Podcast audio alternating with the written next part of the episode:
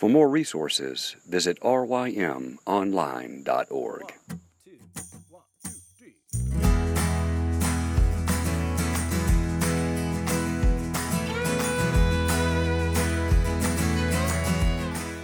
The Local Youth Worker is a daily podcast that's centered on five questions each week.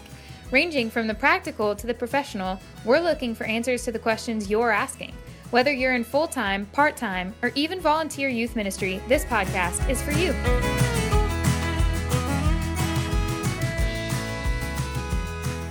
All right, everybody, welcome back. We were talking to Dr. Dan Dumas. Uh, he was with us yesterday talking about his book, Live Smart.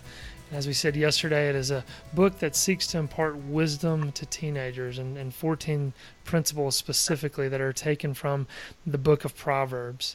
And so the question today is what's some wisdom you have for youth workers uh, who are spending time passing the faith on to the next generation? Maybe one, two, three things, if more uh, come to mind, uh, that you would encourage youth workers to do as they pass the faith on uh, to these teenagers.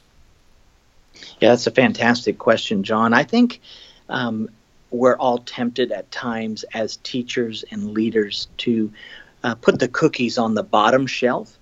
And I understand uh, what people mean by that.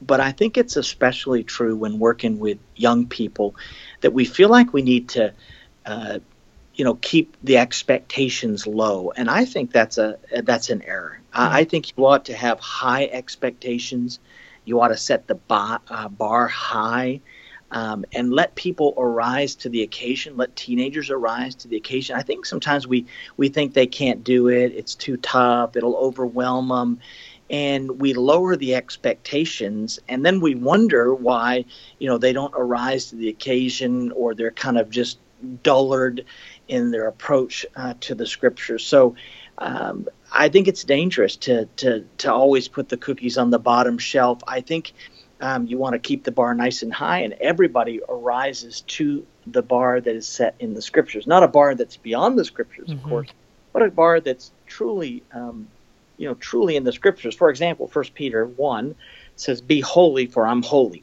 Now, that's a pretty high bar. Mm-hmm. I mean, that mm-hmm. is the expectation on our teenagers that they would live a godly and a holy life. So that's that's one um, that I would think, um, you know, I would encourage uh, teenagers and youth workers in particular to do. Second, I mean, I would take them deep. Um, I think the temptation is to go wide mm-hmm. and not deep, and the danger will be that you know you will be, you know, a mile wide and an inch deep as a as a student ministry and as a youth ministry, and I just think depth trumps breadth mm. every single day. Depth you know eats breadth for lunch, and I think um, we we just we just don't think why you know we don't think deep with our kids and we think wow they can't handle it. They're distracted. Technology blah blah blah. I mean i just think no go deep with them. Hmm. talk about the great doctrines of christ and uh, talk about the doctrines of grace and the the you know the nature of god and and who god is and take them to psalm 139 and develop the incommunicable attributes of God that are only true of Him and that can't be replicated in His creation, and just go deep with them and enrich them like you would want to be enriched. Um, so, now on the flip side of that, I would also just say that you know be careful that you don't have fun.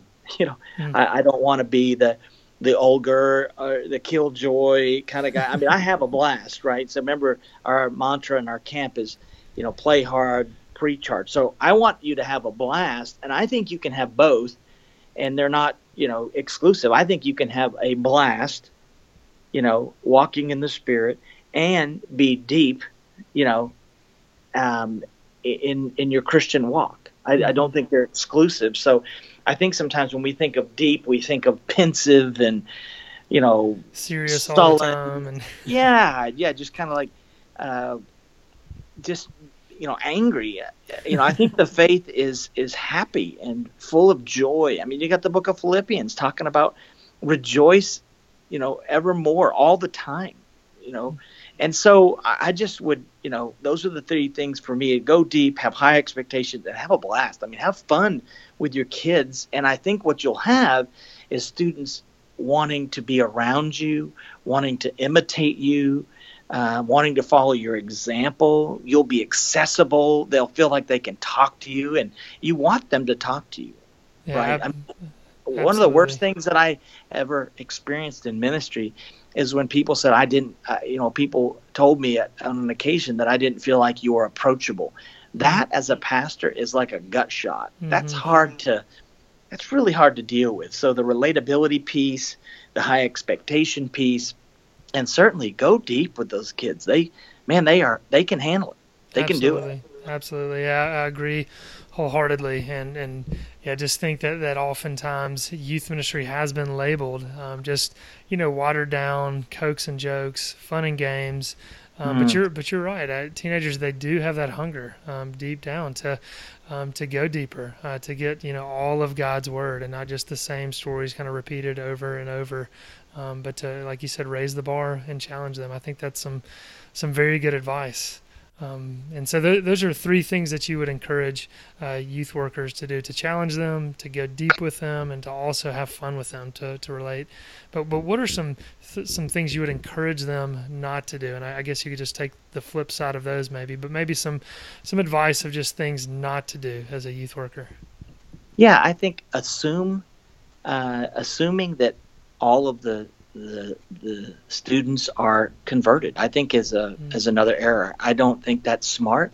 I, I would go into meetings and to teaching, assuming that there's possibly a large percentage that haven't been converted yet. And so I don't ever want to make the assumption that everybody I'm speaking to and leading are believers, you know, and sometimes we're asking them to act like believers when they don't have the spirit residing in them and that's, you know, impossible, right? Yeah. So I I, I especially with young people not knowing their background not knowing how they were raised not knowing if they're coming from a decisionistic background you know where they've made multiple multiple multiple decisions or multiple multiple multiple baptisms. I, I don't want to assume anybody's converted because if you make that assumption especially when you're trying to work with them and and coach them and counsel them um, you may be asking them to do something that they are incapable of doing because they're not a believer. So that's a big, you know, big error in my mind. I, I think I think avoiding uh, certain doctrines is an error. I think we think, well, that's a hard doctrine. Like, for example, the fear of God. You know, the fear of God is the beginning of wisdom, right?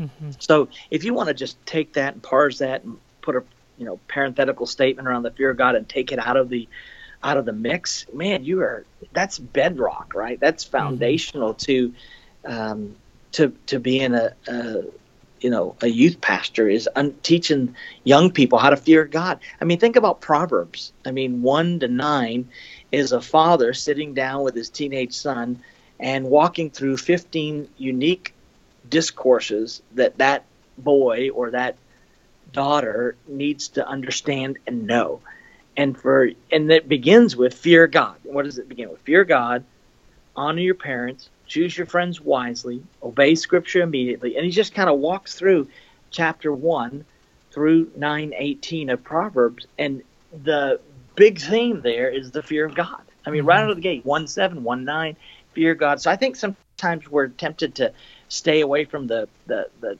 the stiffer, kind of harder doctrines. But man, I think you're missing it if you don't put the if you don't press into your student population a healthy fear of God, not a paralyzing one, not an immobilizing one, but a healthy, wholesome, high view of God, kind of giving them a big God complex. Absolutely. Right.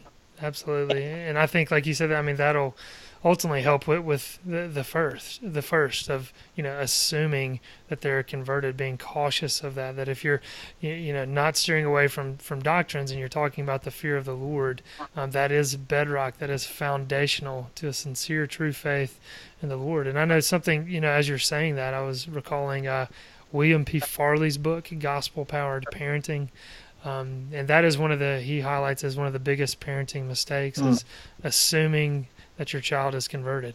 And so I think it's it is vital, like you're saying, to to apply that to youth ministry, to um, be, you know, be very evangelistic in your teaching. And uh, like you said, you could be, you know, heaping guilt upon students when in fact they aren't even, you know, believers. And so we've got to be cautious of how we're teaching and how we're addressing uh, these students who might not be truly converted.